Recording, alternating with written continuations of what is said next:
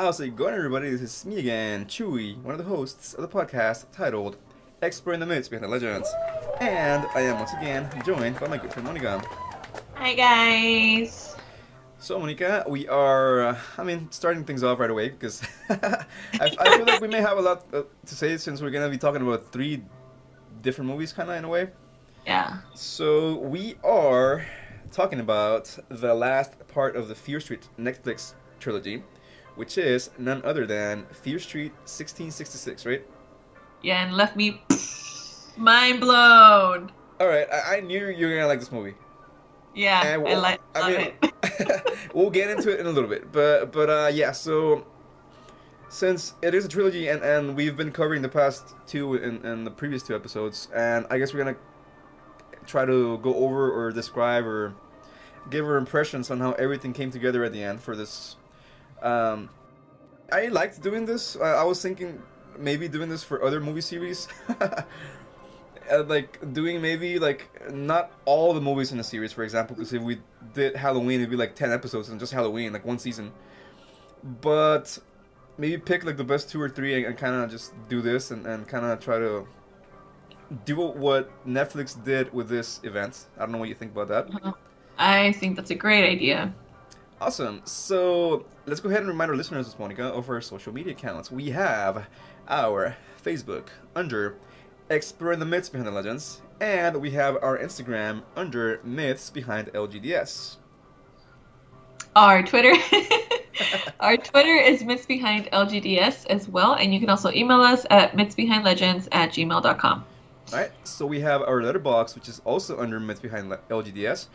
And a Letterboxd for the uninitiated in the audience is a movie blog type of website. You can join in there, make lists of movies you like, that you don't like, review movies, etc. So, once again, that is under Myths Behind LGDS. And we have our newest social media platform, which is TikTok. Uh, uh, which, by the way, Monica is not following us yet under. No, I keep forgetting, but I'm gonna do it today. I'm do it today. and I was telling her right now that I was all excited because I saw a, a notification like Monica is following you, and I was like, oh yes, finally. and it turned out to be some random lady that I have no idea who she is. oh my god. but um, I'm trying to figure out still, Monica, what kind of content to add on there since you seem to be the most uh, TikTok savvy between the both of us here. Well, sir, the only savviness I have is like how to keep getting thrown into the tarot card like universe of TikTok and like have like cards for like every other second. I don't really I I've never posted a video. Like literally I'm just kind of watching like a creeper from the, you know, from my phone like everything that everybody else is making. Um but we can we can figure something out. We can kind of like throw some stuff in the air and, and, and see. Um, but I need I need to think because I have no idea. I have no idea. well, I'm, I'm getting some ideas brainstormed, and uh, I'll run them by you off the air because I don't want people to okay. make fun of us. but uh, yeah, you know, if, if they seem to be sound enough or, or good enough, well, we'll, we may do some of those. I mean, and they're like, what, 30 second videos, whatever, so. Yeah, I've seen, seen podcasters show snippets of like their their podcast, like, but it's like the video of them doing it like live or something. Kind of like how we are doing it right now. Like, let's say we we started a TikTok, and we're just talking about the movie or whatever. They do that too, but I mean, I don't know how how successful that would be. what I've been trying to do is something called audiograms, and some of my my fellow podcasters and, and, and Twitter have been, gave me this idea because they, they were doing it. And Uh-huh. so I've been doing it too, and, and it's okay. I mean, it gets a decent amount of views here and there. I mean, some of them do better than others, but I guess that's that's just the territory, you know. So I'm still trying to figure out how that works. But basically, I take like a one minute clip of, of our episodes and kind of put like a picture of it and, and music or whatever. yeah. And that's what seems to be doing okay. So yeah, the, the TikTok is under myths behind legends. Add us under, like our videos, comments. Uh, there's a whole bunch of stuff in there that I'm still trying to figure out, and, and I'm, I'm taking quite a bit of time here, but it's basically a cry for help.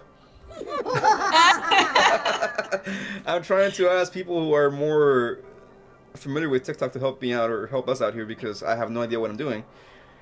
But apparently, there's something called a duet or a something. Oh yeah. So you or a stitch, and you like Yeah. uh, you take a video and then you give your feedback on it, or like you do like a reaction. So like the video's playing on one side of the of the screen, and then your reaction is playing on the other one. There's those two. Those are very popular. hmm I'm still trying to figure out how that works. So yeah, join us and, and teach me a thing or two because I have no idea what I'm doing. and our infamous, famous worldwide website Woo! jingle. And by the way, I'm, I'm I'm still gonna do the cumbia thing. It's just not something that's been in the cards yet, so to speak. But okay. But I shall get that done sometime soon, my friend. Maybe for next season because uh, this is the second to last episode of season four. Oh my god! wow, time flies. Yeah, our next episode will be the last one, and then the one after that will be episode, n- not episode one, but it'll be the first episode of season five. So Okay. yeah, yeah, you know things are. are it's almost gonna be a year since we started. Dude, uh, next month. I know. It's a year. So We did this during the Panini Press, and now look at how far we've come. Like that's, I think we have come very far, but we can talk about that at next episode because that'll be the last one. So. okay. Uh, yes, our website is under myths hyphen behind hyphen legends dot mailchimpsites dot com. Ooh, I like the, the little guns you did, Dan. good. Dun-dun-dun. Or the, oh, they were drum hits. I thought they were doing like little because you were pointing with your fingers. I thought they were, those they were like guns. Like. they were little, they were little drumsticks. Yeah. All right, so I need to go in there and update that website for sure. Also, I, I I said I was gonna do it like maybe once every few weeks, but uh, it's been like once every couple of months. oh no! well, I mean, full disclosure, my time has been taken up by other stuff. I mean, I have a music project that I'm working on that I'm hopefully gonna release in a few weeks. So that is taking up the lion's share of my time, my friend. So, It's all good. It's all good. but No judgment here. it shall get done. So, really quick, one two sentences maybe on what you thought on the last installment of this Fear Street trilogy, my friend. Revelatory. It was very like, damn. Like I feel for, for Miss Sarah Fier now. I'm just like, wow. Very, very, lot, lots of plot twists and um, very, very uh, satisfying plot twists. Uh-huh. So, I, I loved it. All right, cool. So let's go ahead and take a little break. We'll be right back with our critique segment, in which we will go more in depth about the movie as a whole. So stick around. We'll be right back.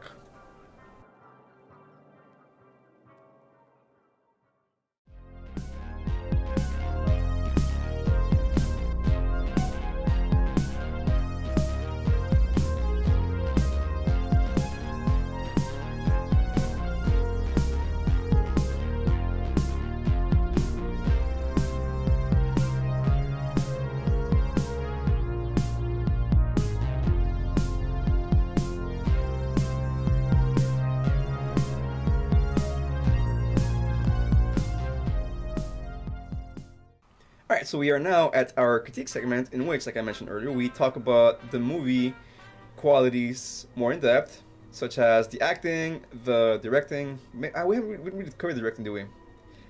But we can no, do that. that's true. That's something we could do in the future. Uh, Yeah. So yeah, the acting, the music, the plot, how nonsensical or great it could be, you know, so on and so forth. So, quick recap for the uninitiated: if pe- if you are someone that skips to the end of the books, like I am sometimes, How dare you? I have a habit of, believe it or not, whenever I buy a new book that I intend to read, because I have books that I've never read, that I I guess like every other uh, book lover. Bibliophile, like like I, like I, like myself. Yes. so when I find the book that I want to read, eventually I make it a habit to read the last page. Always. That's a sin. I know, but I can't help it. That's the biggest sin in like books. Like, how dare you? it's completely out of context though. Like I have no idea what's gonna what, what who those characters are. So like oh, so it's just like oh you know such and such, uh you know whatever. I can't do that. Like, I can't because I'd be like, it would ruin everything. Like, I would, I want to know. I want to be surprised. I don't want to know what's gonna happen in the end. Like, like in life, why would you want to know what's gonna happen in your future? Yeah. Well, I sometimes make a very titanic effort to not read the last book in, a, in, a, in a, the last page in a book, such as when I read the last book in the Dark Tower series, chapter or volume seven, The Dark Tower.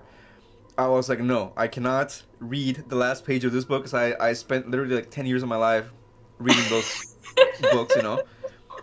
I read the first four because they had come out by the time I, I started reading it, but the last Yeah. three came out until I was in, I think, in college.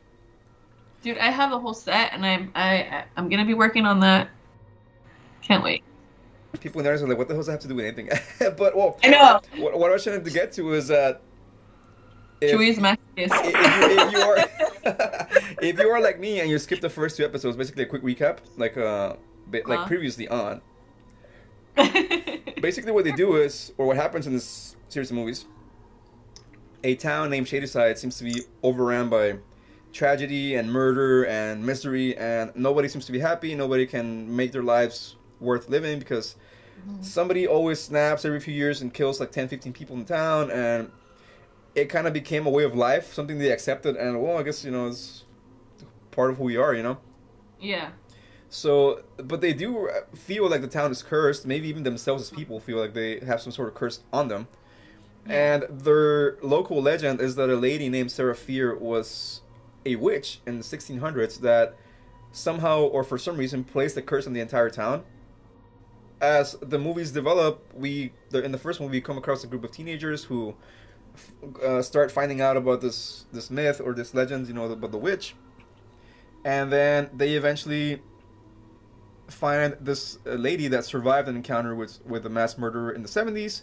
They go to her. She tells them her story of how she survived, and then at the end of that movie, part two, which is 1978, they determine that well, we can reunite the hand of the witch with the rest of her skeleton, and that should cancel out the curse, right? Yeah. So then what happened is Deena, the main girl in the movie, she does that. She reunites the bones, and then she has a vision, and that's how this movie starts, right? Mm-hmm. So, first impressions. So, what do you think of the scenery of the the little Puritan 1600s Shadyside? Well, back then it had a different name. I think it was called the Union because it was it was both the towns still together, right? Yeah, it was called The Union. It reminded me literally of the movie The Witch. It was very like weird. Like it gave me like Handmaid's Tale vibes. Like in the beginning when they were like saying like, oh, something about the fruits and stuff, and I'm like, what the fuck are you guys talking about? um, it, it was very culty, uh, but you could tell like so. I mean, obviously it's a Puritan town, so it's very religious, based on religion. And you have your priest. You know, the town's small. Everybody has their little house, and everybody knows each other. Um, you got like the town crazy person, the guy who's like hiding in the freaking porta potty or whatever that is, like Oh, the, the the old school porta potty. Sarah Fier and this girl named Hannah, Hannah Miller, right, are the same two girls that were dating in the first movie. Uh-huh. And, and they're both like they're gay, they're lesbian, um, but they don't, they can't obviously back then they can't say anything because that was like super like hardcore like a sin. They give each other glances and stuff, and they're like kind of like talking to each other. The mom already kind of suspects it, and then that guy, I don't remember what his name was. That dude saw them, so he's already kind of like, "I'm on to you," and like, "I know what you're doing" or whatever.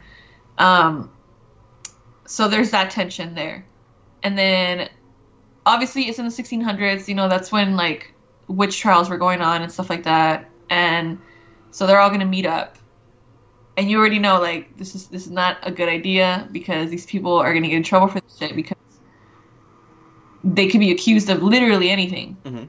So um, yeah, that's where things start to get a little like twisted and start things start to go bad, and then they start blaming everything on oh somebody cursed us or whatever, and then the witch hunt begins.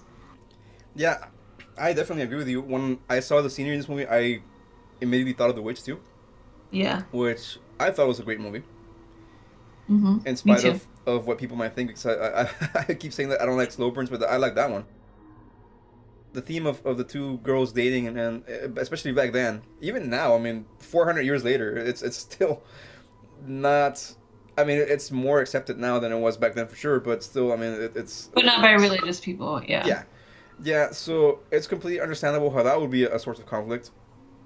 And actually, I want to bring you back to a point that you mentioned in the last episode, in which you said that it had to do with a guy being like a disgruntled lover, and you were kind of right about that because Yeah. this guy, I'm, I'm not gonna justify him because what happened to this guy, uh, the ancestor of Sheriff Goode, I think his name was Solomon in, in the Solomon. chapter. Yeah. Piece of shit. so Monica is not a fan of this guy, obviously. Um, so this guy lost his wife and child in some sort of mysterious circumstances, uh, maybe an illness or something, Mhm. and then he happened to fall in love with Fier, Mhm. but this love was not to be returned to him because she loved Hannah. exactly. I will say this now. I was going to say this for later, but I, I happen to think that Fier is a direct ancestor of the main girl. Yes. And of course, Hannah is the ancestor of, of her girlfriend because they have the same last name, Miller. Yeah. So, do you ever really hear Deena's last name? I can't remember, and I didn't look at it on, like for this information on purpose. No, I don't think so. I was trying to remember if they ever mentioned her and her brother's last name in, in, in any of the course of the three movies, and I can't remember. I can't remember either. Just the good, just good, and Miller, and like Uh, they, they mentioned also their friends when they are reporting that they did all supposedly are responsible for all the deaths in, in the mall, whatever. Which it wasn't them. It was it was the, the ghost sent by the sheriff, who yeah. you know, full disclosure happens to be the descendant and main villain of pretty much the the. And he knows, and, and that's the worst part. All these dudes know about the curse and like about what they have to do. When you see the second movie, there's the Ziggy, right? And Goode is over here like, which is the sheriff all grown up, helping her, air quotes. But all along he knows exactly what what's gonna happen, and his play or his role in everything. He could have broken the curse, dude. He could have. But no, he could have, but he let it keep going, and yeah, I, I detest that person. I think by that point he was directly responsible already, because Yeah. in part two his dad was already dead. So Uh-huh. if this happens generation by generation, then by that point he was the one in charge, or the, the one that was gonna carry on the the the bloodline, whatever. He could have chosen not to do the ritual, Uh huh. and then just like left it at that, or not continued it, you know. But this guy was he got greedy, just like every other person out there. That's why he wanted to keep like close with Ziggy, and why he wanted to get information from uh, Deena Mhm. because she was a threat. Well, we'll come back to that in a bit, but right now I want to talk about how this movie I thought was kind of a departure from the other two, and I think actually that, in, in retrospect, each movie is kind of a tribute or a throwback to different eras of horror. Yes, I agree. So, 1994, the first one was more of a supernatural type of thing. It was about kind of establishing the, the lore and, and the mythology, whatever. So it had like the, the, the serial killers, but they were ghostly serial Yeah. killers. And then you had 1978, which is uh, we talked about this in, in depth, pure slasher tribute. yes. hmm This was based or, or paying tribute to Jason movies and pretty much every slasher summer flick. Yeah. And then this one, like you said, uh, was more of a cerebral thing. It was more of a slow pace type, like the witch type of thing. Yeah. Which, in my opinion, predictably enough, and you already know this, is I, I think this happens to be the weakest one of the three. How dare you? I'm not- saying it's terrible. I'm still gonna give it a decent score, but but out of the The- three, Story. Like, this is what gives space to everything else that happened. like you mentioned, the sheriff was the one responsible, so it, it kind of throws me a curveball in the sense that I mean he knew in part two what was going on and he didn't stop it. Exactly. So I don't know. I, I I feel like he could have been part of the family, but not the one directly responsible, and he might have been like the one to finally break it off. Um, I think that would have been a little bit better story wise. I understand why they did it like this because I mean it's it's you know it's a thing. but yeah, I mean out of the three, I think this is the one that, and I'm not saying it's a bad movie. I liked it. I liked this movie too. But this is the one that I, I will give the lowest score to, and it's still a good score, Monica. Don't don't fret over this. I know you're giving me a look already. I am. I'm ready to roll my eyes. so I mean, it's definitely less gory than the first, the, the last one, than the part two. Yes. Even though you still you, you, you don't see him do it, but you see the aftermath of the reverend or the minister, or whatever it was, the preacher guy. He Uh-huh. basically killed all the all the kids in the in the village. If anything, yeah, this one's more like a suspense type of thing compared to the other Mhm. ones that are more like slasher. Do you still have other scenes like at, at the very end where they're kind of like the, the climax of the movie where, where they're finding the the ghosts or the whatever? Yeah, but that's just action. Like, but the, yeah, like you said, the only gory, gory one, gory scene in that movie was when all the dude, and I did not expect that. Like, I thought they were just like in a trance or something, Mm-hmm. and then you see them and all their eyes are out and they're all dead, and it's like, whoa, damn, that sucks. And they're all kids, Yeah. children. Like, Jesus. And, and I think basically every character in this movie dies, or in the series of movie dies at some point. Yeah, yeah, that's Whether true. in the past or in the present or in the future, whatever you want to call it. I think everyone dies at some point, and that's pretty cool, interesting. I mean, it's it's a it's a clever storytelling device, I think. yeah. So, going back to the point you had about the disgruntled lover, I mean, this guy, he got this book from this lady who I, I didn't quite catch the reason why she was outcast. I think they mentioned in passing that maybe she had fallen in love with a Native American or something like that, and that's why the people in the village Yeah. didn't want her around anymore. And Uh-huh. so she got like, uh, what's that word? Not excommunicated, but she got exiled, whatever. Exiled, yeah. Yeah, so she she got exiled from from the settlement, and so she lived by herself. And by that point, she's a witch because she's got like books on Satan worshiping and cursing and stuff like that. Yep. So at some they find out this lady has magical berries or something that makes you high, and and you know, and then this guy finds out she's got a book about summoning the devil and everything. So he got he kills her, gets Yeah. the book from her, and this is how the whole thing starts because he wants to be prosperous. He wants to turn his life around. Again, after he lost his wife and kid, Mhm. and then the new lady he had started started to fall in love with doesn't love him back and never will. Yep. So that's how the whole process starts. But I still have questions about the curse. How does that work? Because at the end, you see them splashing blood on each of them, and they get them to turn on like the, the killers. Yeah. So the killers turn on each other, and they kill each other, you know, and then they obviously come back to life. But so, how does the curse work exactly? Because he's the sheriff is the one sending them out, but they Mhm. splash blood on him, and they come after him too, even though he's like their master. So the curse is basically like a tracking thing for the blood of whoever becomes involved in trying to stop the curse from fu- being fulfilled. Because like the only reason that they're being tracked is because they got close to figuring out what the hell is going on. So it's like a deterrent basically. Mhm. So that's why even if good is the one like you know, the puppet master or whatever, by being marked by that blood or being having that blood on him, they're gonna go against him because it's like that's the enemy. He kind of either he hit Solomon probably set that as like one of the contingencies or whatever of the of the curse. So that's what they're gonna go towards. Okay. Well, no, I, I mean, no, like you, you make you make sense, but my question is like, why didn't this guy think of like a provision against that? Like, like well, because he was he was he just wanted to get to the end goal, you know, like Mhm. that's what happens with every villain in the in, in every story. It's like they don't really think everything through. They just think. I mean, and if they do, they're like masterminds. But like usually, they just kind of like, this is what I want.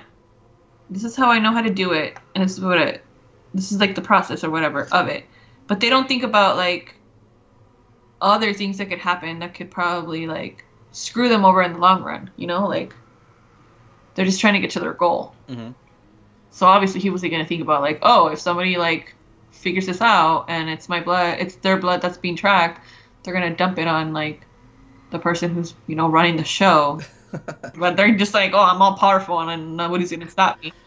Yeah. So, okay, so that makes a, a little bit more sense in my mind now that you explain it to me like that.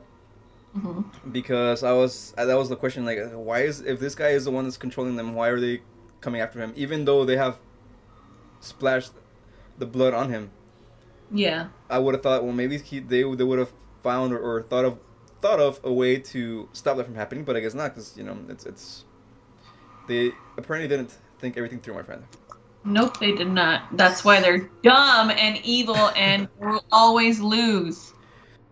do you think that the curse is now reversed and now Sunnyvale is going to be the one with all the tragedies where it's just over No, um, I think it's reversed because now the way that I believe curses work is when you do something like that, you curse someone. Let's say you continue it, right? Like they did. At some point, if it's broken, all that damage that you did is going to come back to you Mhm. 10 times over. So, yeah. Then now Sunnyvale is going to be the one that's cursed because of all the damage that their ancestors did. You actually saw a little scene in the end. I don't know if you caught it, where they escaped the tunnels after everything. After they, they killed the sheriff. You know, spoiler alert.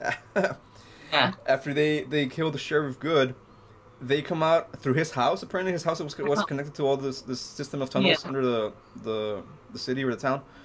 hmm They come out and some dude looks at them like, "Oh, who are these people?" And like he kind of gets on his car and he's pulling out his driveway and like a truck runs him over. Yep. And that was like the first accident in Sunnyvale ever, apparently. Yeah. And then, yeah, exactly. And then that's when all the truth comes. It's like, oh, the the sheriff Goode was the serial killer, and blah blah blah. Like everything flips. And then if you notice, the color also of like everything that takes place in, I want to say Sherryland. I know it's not. it's Shadyville, um, it just turns normal. It's not dark anymore. Everything's like that that that darkness lifted, so they can live their lives like normal people now. Uh-huh. And that's like another sign from like the cinematography or whatever, like as like okay now you can see them in like their true light. Everything's okay because the lighting changed. Mhm. So yeah, I didn't catch that actually, so thank you for bringing that up. you're welcome. I didn't catch that the lighting had changed, so Mhm. it probably had to do with the six beers I had down, but okay. Because I, I I drink a little bit to kind of when I'm watching movies, it kind of just helps me relax. A little bit, sir. Six beers does not sound like a little bit. It sounds like a lot. Space over two hours is really not, you know, it's not really anything. Well, Mhm. it's about three beers per hour, so, eh, you know, whatever. but thank you. I, I hadn't caught that actually. But now, Yeah. I was gonna ask you, um, who do you think? Well, before I get to that, one of the mysteries that was never really solved in my eyes was the the message board, the chat room mystery. But there was that girl at the end that signs the guy's cast, and it's the username of the one that he talks to, The queen. Queen of, Of Darkness or whatever, right? Queen of the. Yes. Uh huh. Yeah. yeah. So, what do you th- what do you think about that? I was like, damn. Like he got to meet the person that he esteems the most in that chat room, and they go to school together. Like, wow. Uh huh. I wonder. If, I wonder. If, I mean, she obviously knew who he was. She knew. You think so? I think so. Yeah. Hmm. Otherwise, she wouldn't have written on his cast with something that only he would have known. Yeah, and speaking of that, not that so much, but how easy was it to get the janitor room boarded with? Dude, I know. Well, he hated the sheriff. Like, I would have been like, too, if this freaking guy was screwing me over all the time, arresting me for dumb shit, like after knowing that I didn't really do anything, yeah, I would have it out for him too. I'd be like, hey, sign me up. Let me go get my coat real quick. Let's go shoot up. Like, and I mean, at first he kind of saw it as a joke. He was like, oh, these kids are just fucking around. Like, they're not being serious. And then he was like, wait, okay, for real, for real. Like, what's going on? And then he told him, and it was like, okay, damn, yeah, I'm down. Let's do this. I I would have wanted to go against the sheriff too, but it's funny because it's like they were in that mall for a really long time and they didn't get caught until like things started to go down. It's like Shadyside was really up then because like people break into the mall and nobody bats an eye. Like what? yeah, it was a, a good what like 15, 20 minutes until the, sh- the cop showed up.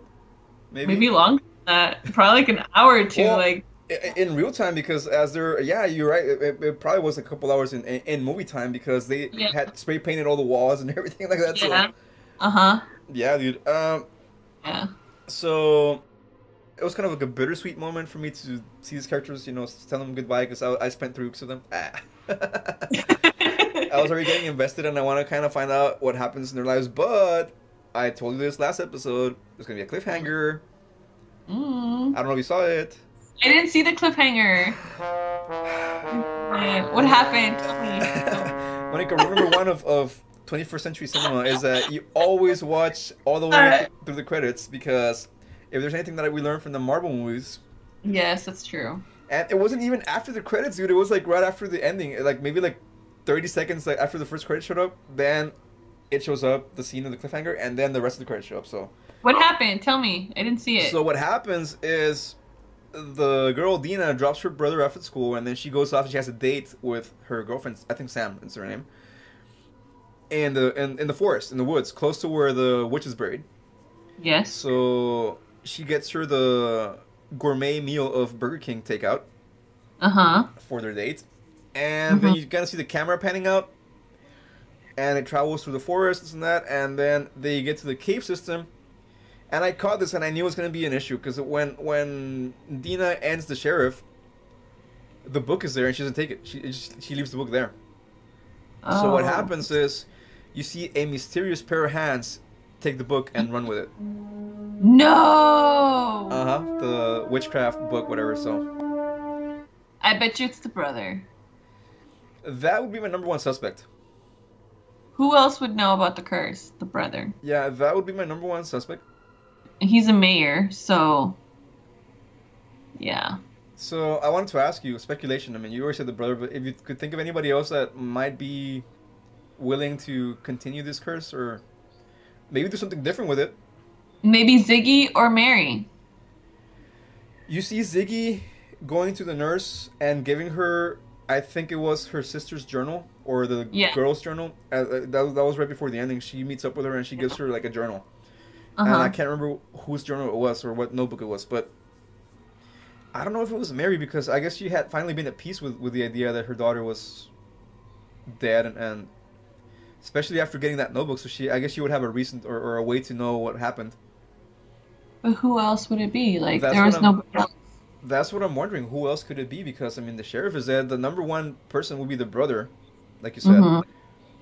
So I'm trying to think of somebody else, and I can't think of anybody that might be the the next curse bearer or whatever you want to call it. I mean, it could have been Ziggy because you know she went through some shit, so maybe she wants to see if she can bring somebody back, Mm, like her sister.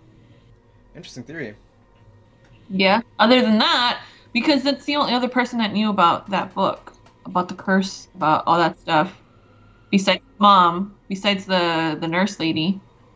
Well, there was a police tape line, so the cops had been there. There was like a, like an evidence line, whatever. The, you know that yellow tape that they put on, on Oh, yeah. whatever? Uh huh. The area was surrounded with it, so I don't know if a cop, but that that would make no sense. I mean, to me, it would have to be Huh. someone that's connected to the story already. Yeah. I don't know. Um, because nobody was really like. The dad never. You know, I thought of somebody. The only other person that maybe, maybe, maybe could be the the owner of the pair of hands is the girlfriend's mom Maybe. because she doesn't approve of her daughter dating Deena. True. But isn't she also, I mean, I don't know, she didn't never mention her as being religious or anything, but like she sees lesbianism as like a sin, so maybe I mean, I don't think so because she seems like pretty like biblical or whatever. Like hmm. I don't know. So that that was a, a nice little point of speculation because I, I I'm anxious to see what they do with that. If they do anything with it, I hope they do. Yeah. I mean, I feel like they could. Like, I mean, I, I, I mean, I'm pretty sure a lot of people watch this, and especially people from like that generation, like the age of the actors and stuff, like people from like that are like you know a couple years younger than we are, like Mhm. ten years younger than us. Because it's, it's it's it was more like a teen movie, you know. So we, I mean, obviously we loved it because we grew up with that stuff, but so for us it was like a like a what's that word nostalgic type of thing but I don't know. I mean, they could they could keep going. There's more than there's plenty of books to base these movies on, like a plethora of, of, of ideas. So um, I hope they do do something else because that would be really cool. I could keep watching this show like so till till the internet dies. You know, like I'm I'm I'm I'm down. Same here, my friend. I would want, if not another trilogy of movies, and maybe like a series Mm-hmm.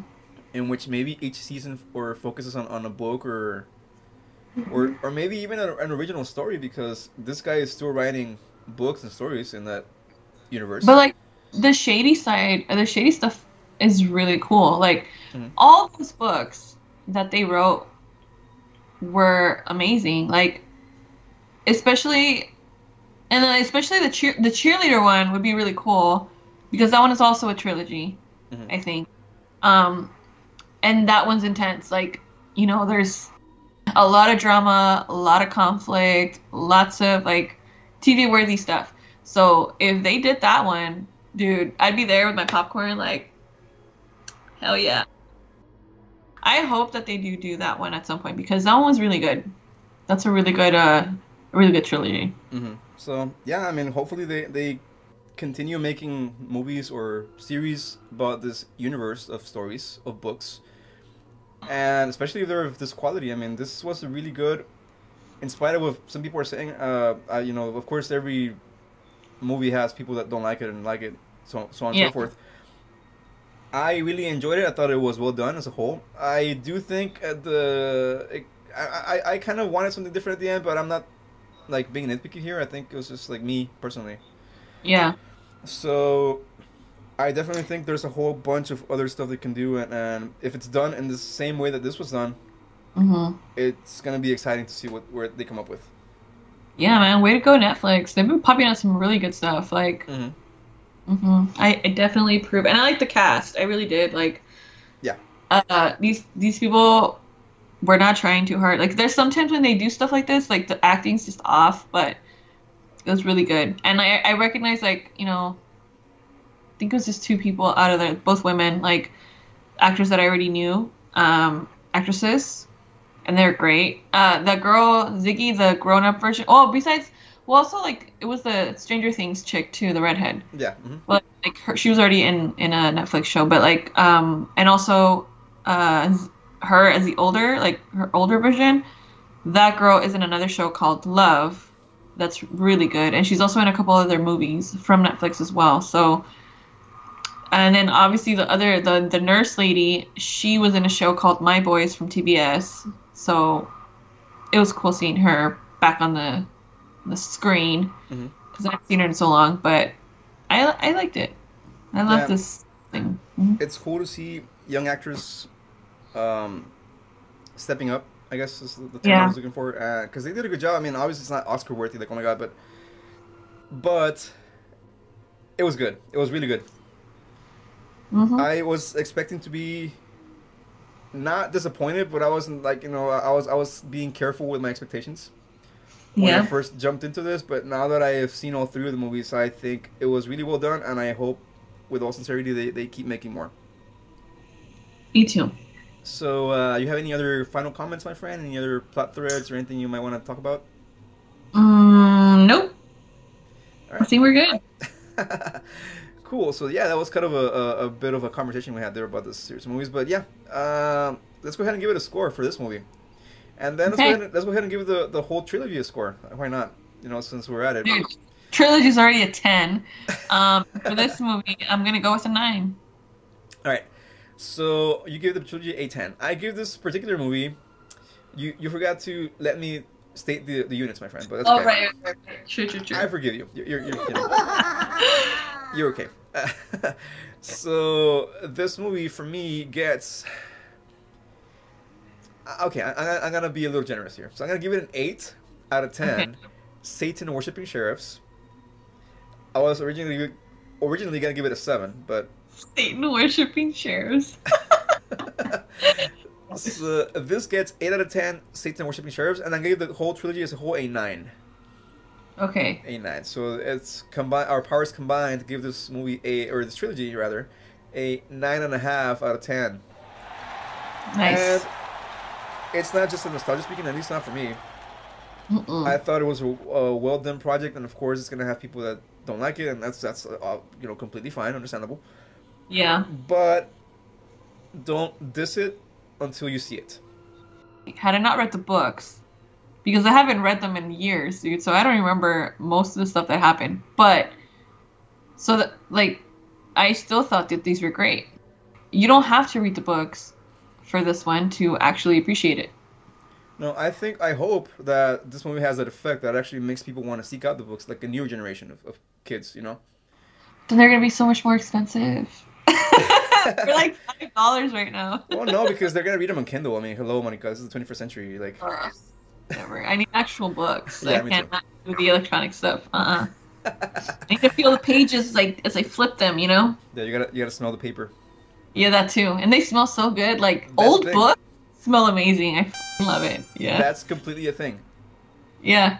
I love it. book- Yeah, me too. Book smell is back. completely a thing. They should make air freshener out of like old book smell, dude. They should. Like, you know what I miss the most is like hanging out the, at the McAllen Public Library before they remodeled it, the one off of Main. Oh yeah, the old That, one. that library was so old, but it was so great. Like, oh my god, I, I miss that smell. And I remember taking books out of there, and they just they just had this this special smell that was just like, you knew they were aged. I don't know, man. It, it's it's me a little high. Like it's the best. Let's I go love ahead it. and add, do a Kickstarter, a GoFundMe for um, air freshener of, of old book smell. With, of course, our Chupacabra logo as the image. Yeah. Him reading a book instead of tagging a, a, a wall with graffiti. It's like me Yeah. holding a book, maybe a monocle too. While we're at it. Uh, Alright, so that was our critique segment for Fear Street 1666 and the trilogy as a whole. We Hope you guys enjoy that. We shall come back with our uh, Know Thine Enemy segment. We don't have an academic segment today, my friend, because we talked about the background of the books in the last episode. So you want to hear about that? Check that one out too. And yes, we're taking a break. We'll be coming right back with the Know Thine Enemy segment. Stick around.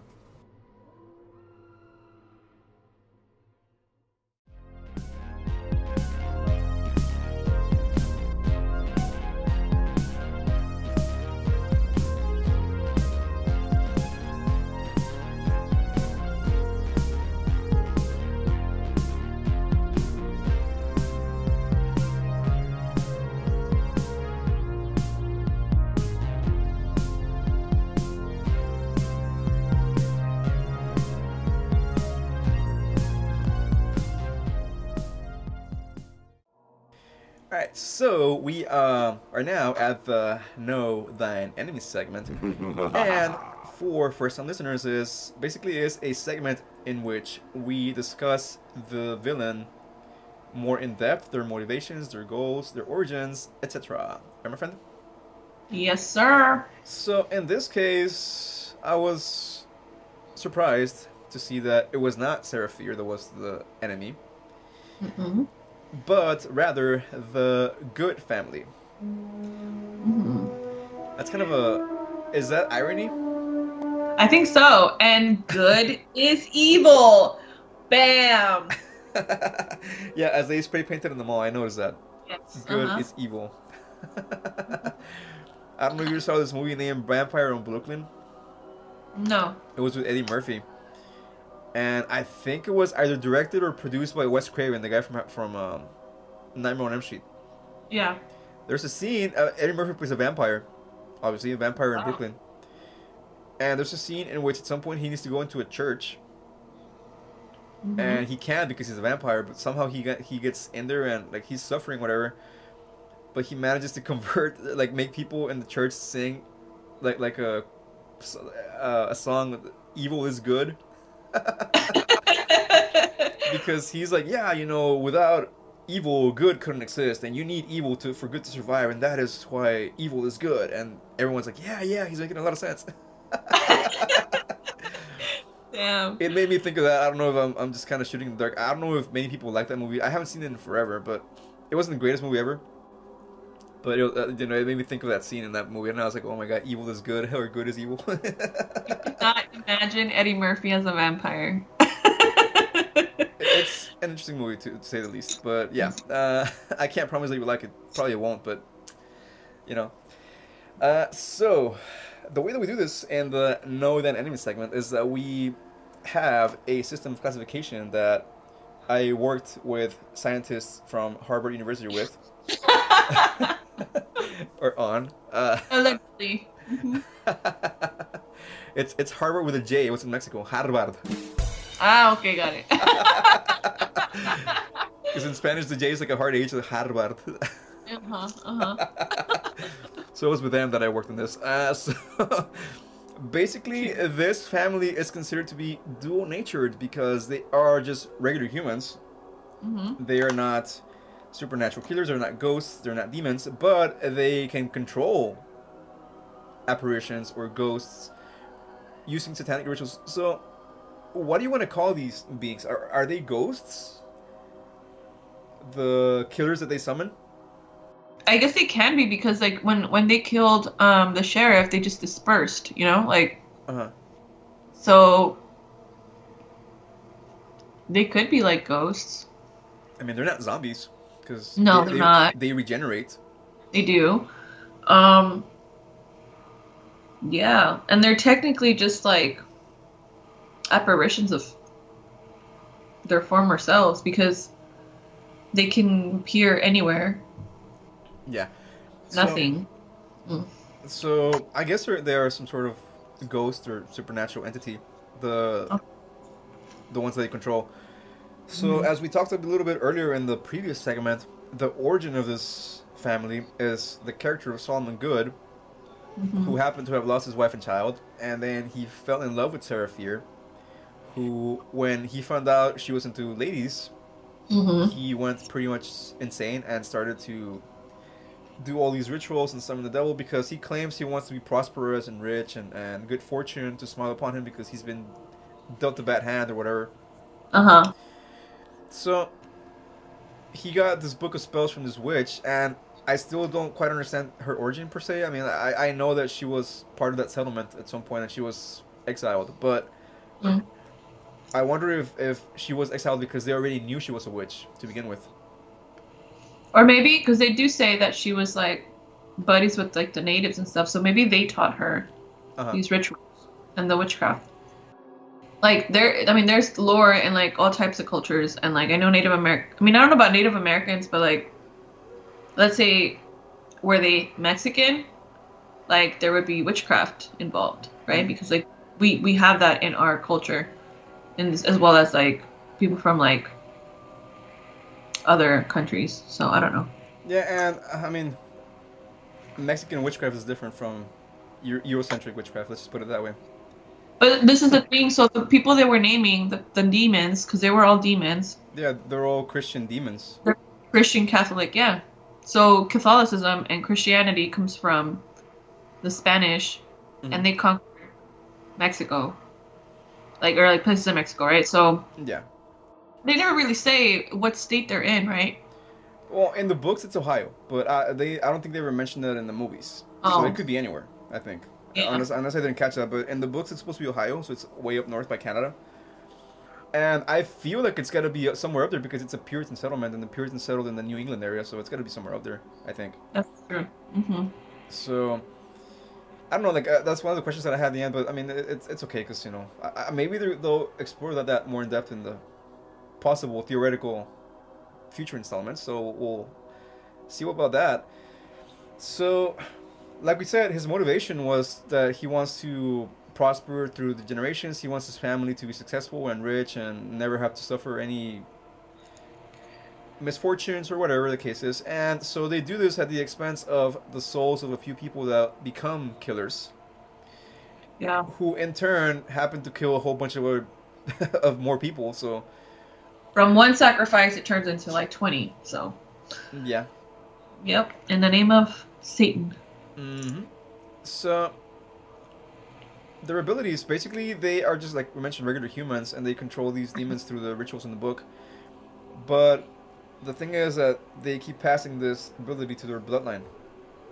and it's always men. I want to know who he shacked up with, like who Solomon married, because I mean, in order to preserve this curse, he had to start a family with somebody, Mhm. have children, and bring that down the line with all the men. Maybe the widow of the preacher guy. Maybe. You never know, dude. I mean, these these are True. uh, different times, smaller villages, so you could only have a. You have limited choices. yeah, you maybe like you can count them with your fingers. I'm okay, so I can marry her or marry her, but not well, maybe her too, I guess. They always married younger, though. They would marry younger women because they were more f- fertile or whatever, or like seen as more. Yeah. It would be easier for them to carry a child than an older woman who's already had like three or whatever. hmm But remember, the the preacher guy killed all the young kids that could have potentially grown up to become women to, for this guy to marry with. So. That's oh no, true. no, no, he didn't. Oh, still teenagers Yeah. there. There's still a few, like uh, I think, uh, Party. yeah, Deena's friend. I forgot the name of her character in the past, but her her friend.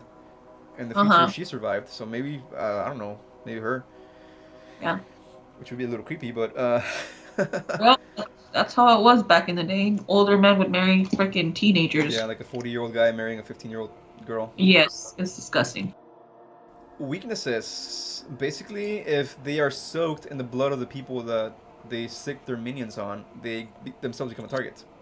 Uh huh. as we explained in the other one. So, but in addition to that, they can they can be killed with conventional means. I mean, they're just human beings. You can stab them or shoot them or whatever you want to do. And if you catch the last person in, at that particular time in the bloodline to be the curse bearer, whatever you want to call it, then the mm-hmm. curse ends. As it did with Sheriff Goode. So, so that particular curse ended, as far as that family. Yeah, But that book is still out there, my friend. that is true, and re- history can definitely repeat itself. Definitely. So, now, do you sympathize with his motivations? No, because I get that he was like struggling to like, I guess, farm, but Homeboy had a choice. He could have come back to the settlement Mhm. and been a part of like, basically, the, he was in a family of priests. I don't know what he was, right? Because like, Yeah, I, I guess I don't know if it was a businessman or something or, or trade workers because his his, his Yeah. brother kept telling him, "Hey, come back. You know, we, we, you can just work with us." And he's like, "No, I want to be a farmer." yeah, he could have just gone back and he would have been some sort of su- successful, you know, like, but no, he wanted to like make his own life, which is respectable, fine, whatever, do whatever you want. But he had choices, dude. He wasn't ugly. Like, he could have found another wife. He could have mm-hmm. like just stayed the way he was, but he didn't. He was greedy. He was selfish, which is why he sought out the devil. Mhm. So no, I do not sympathize with him. I don't sympathize with him either. I understand that when someone's in a place like that where they lost their family and then maybe they feel frustrated or angry at the world or whatever, so they try to find a way to get around that or get out of that. But I don't justify that. Uh-uh. he decided, you know what, let me just cut a deal with the devil and sacrifice the souls of the future generations of this town, and in order for for my family to be prosperous and rich, and for me to be happy. I don't think that's cool. No, it's like what every capitalist in this country is doing. on the backs of hardworking individuals just to make their lives easier. That's not cool. now, the family kept this going for over 300 years. Yeah. Because by the time of the last movie, it's 1994, so it's roughly about 330 years, you know, give or take. Mm-hmm. So, the brother at the end denies any knowledge of this part of his family's history. He knew. He had to know.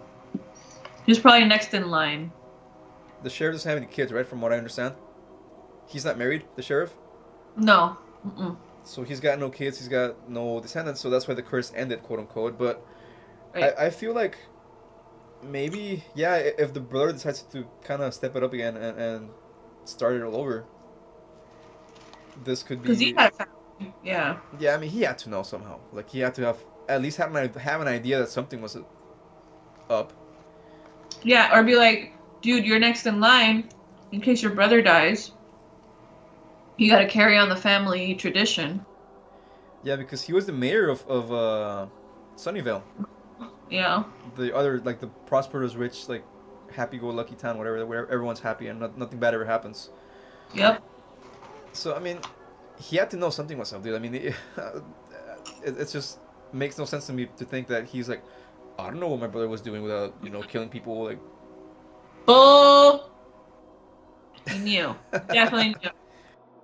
I felt that I, I like I said earlier, I think the ending could have been a little different, but I can't explain or, or express in words what I was kind of looking for.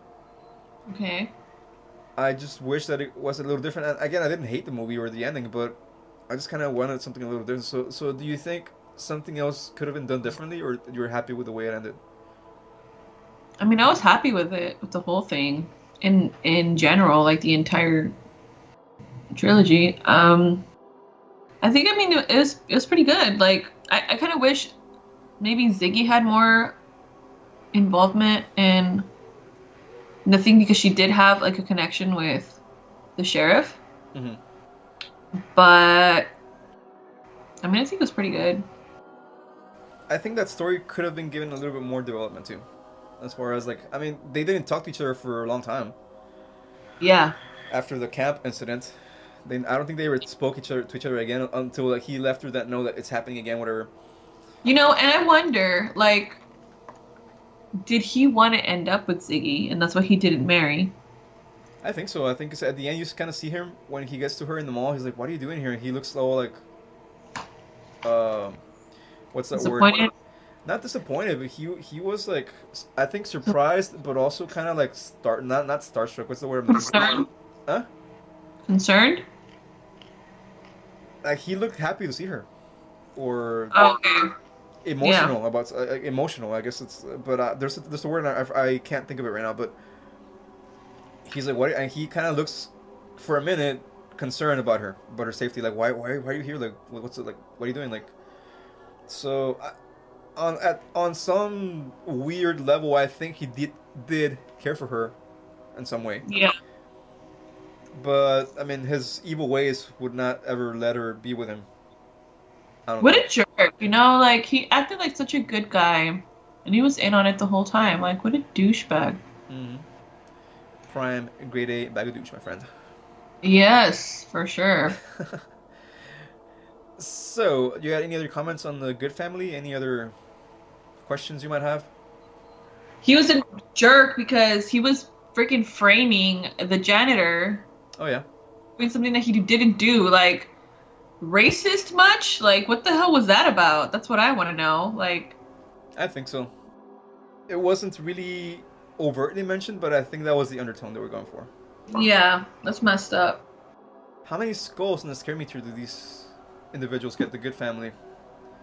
Well, I'm gonna go with the seven because those people exist. I'm gonna go with the seven too, and I agree with you. I think there are evil people in the world that use other people to satisfy their own means, and they don't care about or they're not concerned with anything having to do with anybody else but themselves. Exactly. Yeah, that can be in any capacity. That can be in just about any place in the world. You, you're, you're, gonna see this.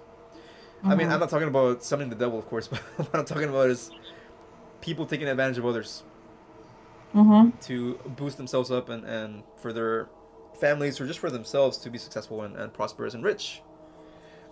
Rich. I think the, the bottom line when it comes to people like this is money.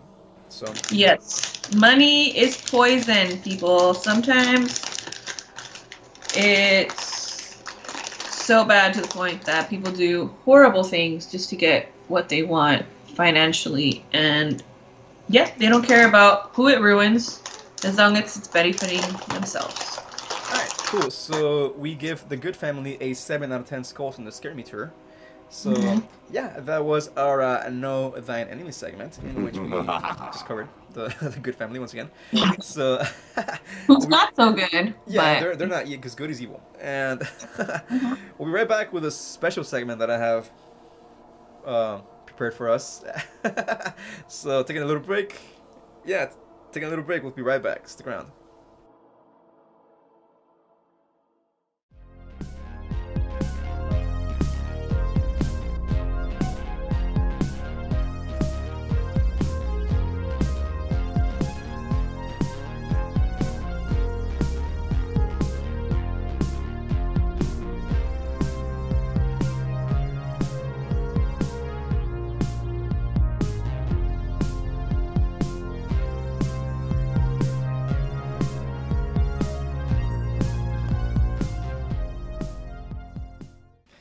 So we are now at a special segment, and Monica's kind of looking anxious. uh, but I mean, you know me, so you. It will, it will come to no surprise to you that this has to do with music. of course. so, I mean, full disclosure. Well, before I get to that, I want to ask you a question. Have you ever heard, Monica, of when it comes to music, something called a concept album or a conceptual album? Yes. What is that, from what you've heard?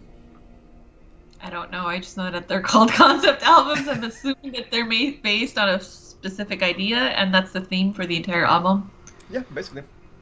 Okay. Basically, that that is the the whole thing behind concept albums is that they are basically each song is if you want to think about it a chapter in a book Okay. or I mean so to speak. So uh, they are developed or written around a central story, and each song tells parts of that story from beginning to end, of course. So there's been a lot of famous ones. Uh, the ones that I can think of right off the bat is, is uh, Pink Floyd, The Wall. I think that was a concept album. Okay. Oh, I love that album. Mhm. So good. Yeah, so that that album tells a central story about you know stuff that happens, and there's a few other ones. I mean, there's just way too many. I, I think even Green Day made one at some point in their career. Mm-hmm. If I remember correctly, I've never heard the entire album from beginning to end, but American Idiot was considered to be I was about to say that. Yeah. a concept Mhm. album. I, I've heard songs from that album, but I've never heard the entire thing in one sitting. Some of my favorites are, ah, man, my, my, my favorite one of my favorite bands, Dream Theater. It's made an album, and quick side note, uh, side note on a side note, I got to see them perform their concept album live, which is called Scenes from a Memory, and it has to do with reincarnation and murder, and it's it's a pretty interesting, cool story. But the album came out in '99, so I, I went to see them in San Antonio, Texas, in Nice. 2019 for the 20th anniversary, dude, and something happened. I, I mean, moisture was collected in my eyes at some point during the show. it was a little humid that day. yeah, I mean the, the humidity in San Antonio was crazy, dude. Like it was just like, uh, It was an experience. Like for, for something that meaningful, because I've been listening to that album for the past like twenty four years, twenty three years already, twenty two, whatever. Yeah. But seeing that them perform that album, and not only perform that album, but they perform other songs. So they played for about three hours. It was crazy. I've never actually heard Dream Theater. Are they like? Is it just um like instrumental, or are they also? Do they have vocal? No, they, they have vocals. I mean, each Okay. album is different, so depending on, I, I can maybe send you a couple of links, some of the songs you might like to begin with, and then from there, Okay. because their songs are long, dude, like long songs. Yeah, I know. I, I all I know about that band is that I know the drummer played with Avenged Sevenfold. Yeah. For a little bit after their drummer passed away, and um, he kind of he I think I don't know if he performed in on the albums or if he did just like some of the shows up until they found their new drummer. But I knew that like that's the mm-hmm. only thing I know about that band. Mm-hmm. I think you played in one of the albums, the one that was made after, right after the, the, the guy passed away. Nightmare. Yeah. I think that mm-hmm. was him playing on there. Um, Yeah. But yeah, it was a great experience. So if you ever have a chance to see one of your favorite bands or artists perform live, do it 'cause it's it's amazing. but what I'm getting to with this is that at one point I thought of writing a concept album because I'm like I'm, I'm I'm a huge nerd, dude, and I have so many ideas and just not enough time to bring them to fruition. So uh, it's it's stalled. I have songs that I kind of thought about writing for this, and then I stopped because I have other music. I can't stop thinking about music, dude, ever. Like That's good. That's that's your thing though. if I could be a music like professional musician, with that I can just dedicate my entire day to write music. I still don't think I would have enough time to write all, all, the, all the ideas that I have in my head. It's just crazy. Damn. I'm not saying I'm a genius. I'm saying that it's great music. don't get me wrong here. Say you have a lot of ideas. I'm just Yeah. thinking of a lot of ideas uh, at all times. So you like people. I, I catch myself kind of tapping my foot, and people are like, "What's wrong with you?" Like so I'm kind of like doing this at work, you know. Yeah. And, and it's, uh, That's uh, okay. Yeah. It's like, oh, I was like, I'm thinking about a song, you know, sorry, there's nothing wrong. I'm, I'm just thinking about a song, you know, whatever. But what I'm getting to is that I had thought of writing a, a concept album about a, like a haunted mansion Okay. that was like the center point of like events throughout history in, in a Okay. city. And this is Uh-huh. before this trilogy was started. So this is maybe something that I thought about like anywhere from seven to eight years ago, maybe even 10 years ago. Mhm. But I thought about writing a, a, a- a concept album about this mansion that somebody made a, a satanic ritual or, or demonic summoning or something, and they opened up a portal, And Uh-huh. throughout history, events happened that were centered around that, that house or that mansion. And I never really had a name for this project, but I wrote a couple of songs. And Mhm. the first song that I have that was that would have been the opener was called "The Origin of Fear," which that would have been the established, like the kind of like the opening introduction, whatever. Uh-huh. And one of those movies was uh, in like the previews. I think it was um between part two and three. It was like you know witness the origin of fear, and I was like that made me think. I hadn't thought about the song in a while, and I was Mhm. like, dude, that's the title of my song, with the origin of fear, because that is what I call this song, the origin of fear. And I have the song pretty much finished. I just need to. I, I, I- it's not been recorded, by the way. So I have the the song written out in, in musical notation. Now I can't read notation, but I have it written in a different way that I can read it. But anyways, okay. my point being that I said, you know what? I'm gonna do a little demo of this song for the this episode Do it. Because it kind of connects. I mean, i i the ideas in, in essence are pretty similar. It's about some sort of demonic ritual that affects people through generations, and it's crazy how these movies came out and it just kind of brought everything back. And I was like, dude, like this is like my idea, and I'm not, I'm not saying they stole this idea from me, or whatever. Like, of course not. Telepathy. Of yeah. course not, but if you want to cash at me, uh, the royalties, not just kidding. But it's amazing how people have similar ideas. To I mean, and I, I'm willing to bet that I'm not the first person or the last person that would have a concept similar to this. But you know, it's just crazy how how things kind of come full circle in, in your life sometimes, and it's like something that somebody else does reminds you of something that you could have done or that you can do or whatever. But my Mhm. point, after rambling for like eight minutes now, is that I have decided to record a demo of this, like the first half of the song, because it's all- the the entire song's gonna be like seven eight minutes, in this in the Yeah. spirit of Dream Theater, because Dream Theater has like super long songs. Uh, listen to a song. Well, maybe not you. Um, yeah, well, you. Why not too? But they have songs that are like 25 minutes long. You know, it's, it's just crazy, and and each section is just like amazing, dude. But, anyways, um, so mine isn't quite that long. It, it probably would have been like I said about seven or eight minutes. Uh-huh. But I'm only gonna do like the first two or three for the for this episode because I mean, for one, I won't have enough time to record it by the time that I edit the episode for this to release. but at the same time, maybe it'll work for motivation because at some point I want to do eventually write the whole album. Mhm. So maybe this will be the the kick in the behind that I need yes. to push me to finish this. Uh, Dude, I have so many ideas. It's just crazy, man. It's just I, I'm I'm releasing an EP by the way. Like I mentioned earlier, I keep saying that. in a few weeks, so that that'll be like my my first thing. But I, I plan on releasing at least maybe once a year, something. You know. Yeah. So, yeah, the whole idea of the song was something that was very similar to the concept of these movies, and that's why I decided, you know what, I'll, I'll connect the movies to my own personal experiences as a musician and the songs that I've written, and kind of mm-hmm. do like a little two or three minute demo of the song, which will be called "The Origin of Fear," to connect it with the. Fear Street trilogy. Nice.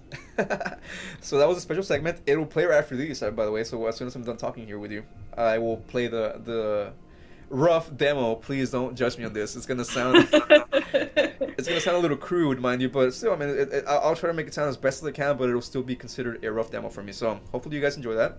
You too, my friend. of course. And yes, so that was my my rant for this special segment. I don't know if you got any comments or any. No, can't wait to hear it. All right, cool. So yeah, this will be the premiere of the song called "The Origin of Fear." Yeah, the Origin of Fear. So yeah, hope you guys like it, and we'll see you for the closing remarks in a couple minutes. Stick around.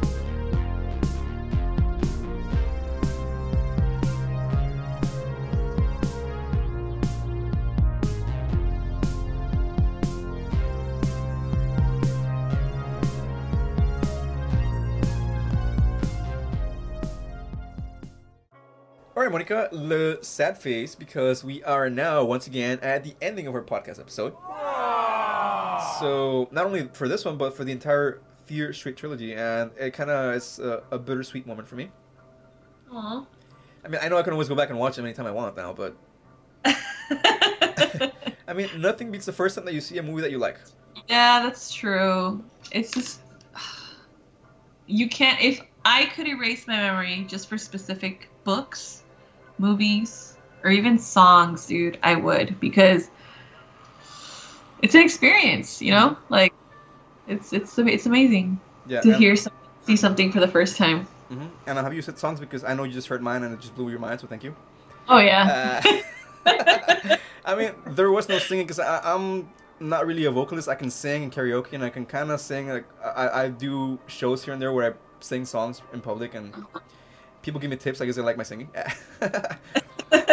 but I never really have recorded anything with. I, I have, but I've never published it because it sounds horrible. But um, yeah. So I want to thank everyone that has taken time to listen to us today. And if you haven't heard the last couple episodes, shame on you. You should go back and hear them because they all pertain to this awesome series of movies. And while you're at it, why not run through the whole library except for episode one? Do not listen to episode one.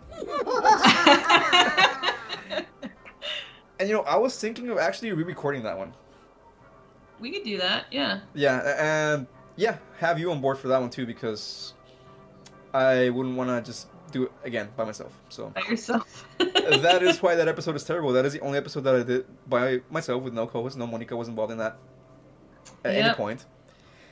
So yeah, at some point, I, I mean, whenever you have some time off, let me know and we can just kind of do. It doesn't have to be done in one sitting. You can do like a little bit at a time Okay. because that's uh, you know I I was thinking of yeah just re-recording it and just making it sound a lot better than it was conceived as originally.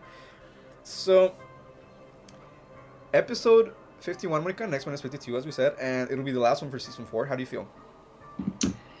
Well, uh, I can't believe it. It's time flies. Like it's crazy that a year ago we we started. It was. It's been a year, right? Roughly, I mean, it's maybe like in about three, four weeks, maybe like in a month, it would be a year.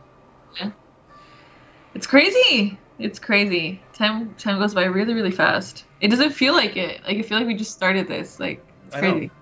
I know, but I feel like honestly we've grown a lot. We've gotten a lot better at this. I think. Yes, I agree. I feel like me for sure for episode one was the most awkward thing I've ever done in my life.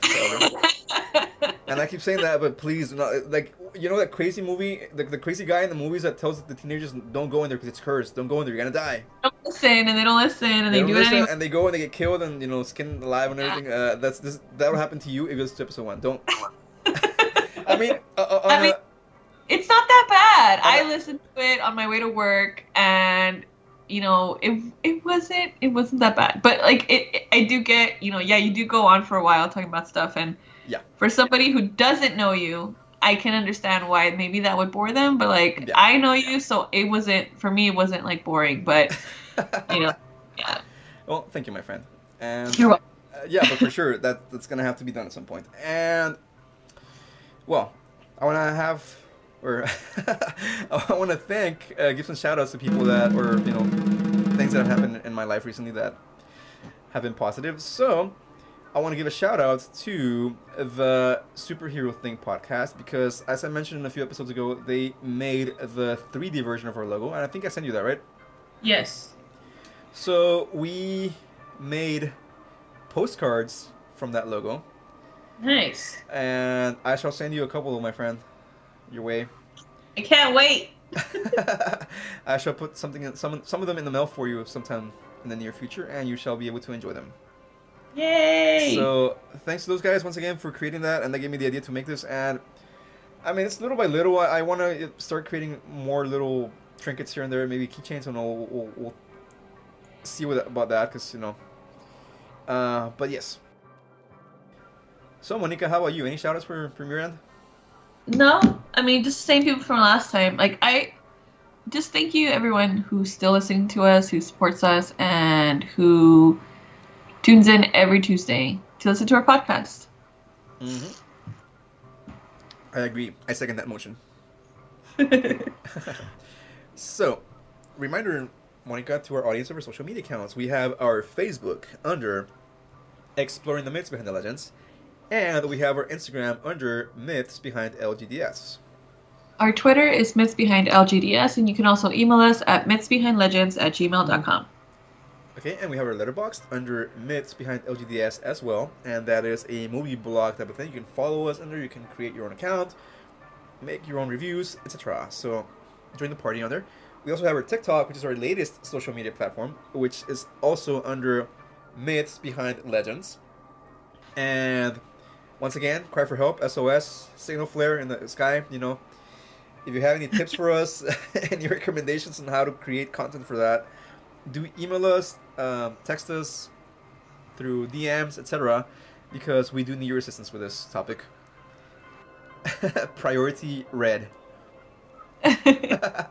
and we have our uh, infamous URL, our website, which is under myths hyphen behind hyphen legends dot mailchimpsites.com.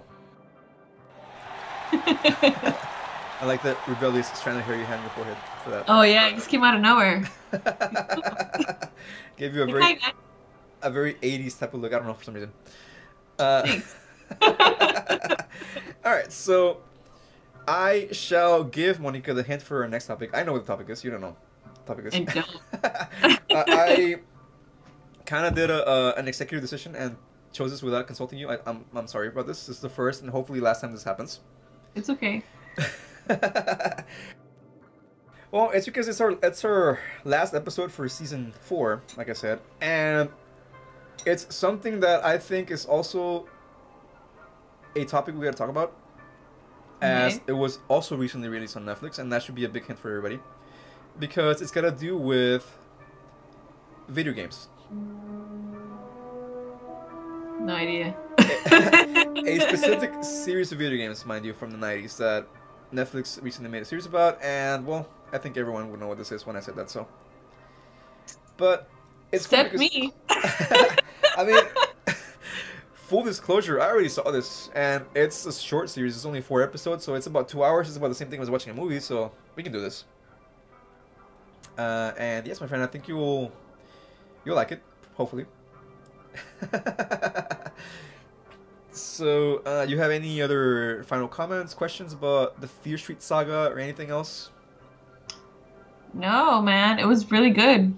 I really enjoyed it. I'm so glad we watched it. Me too, dude. I'm really um, satisfied with it. I want to give props to Netflix. I guess like, they deserve a shout out too for creating because a lot of their content sometimes it's like, eh, it's not that great. But this one, they they stepped it up. I think they did a good job with it.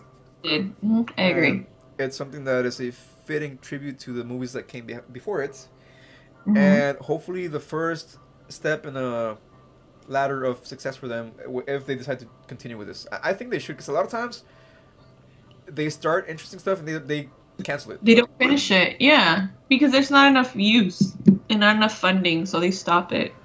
Yeah, so It's frustrating. I hope that is certainly not the case with this, and I hope to see more Fear Street projects in the future from them. Same. Yes. So, uh, yeah, that'll be all for this episode. Once again, thank you for our listeners. If you are a first-time listener, thank you for joining us. We hope you come back for more. If you are a repeat listener, thank you for being a faithful member of the EMBL squad. And we will be mailing some of those postcards to some of you guys. So, yeah, stick around. Or, or look forward to those. Actually, stick around. Okay. Anyways, but yeah. Um, have a great morning, evening, night, late slasher campsite uh, experience. uh, you know, Puritan demonic ritual, satanic summoning thing, whatever it is. Be careful who you call out in the night because they might actually answer. So, exactly. until then, be good to everyone, to yourselves, and we'll see you in the next one. Have a good one. Bye.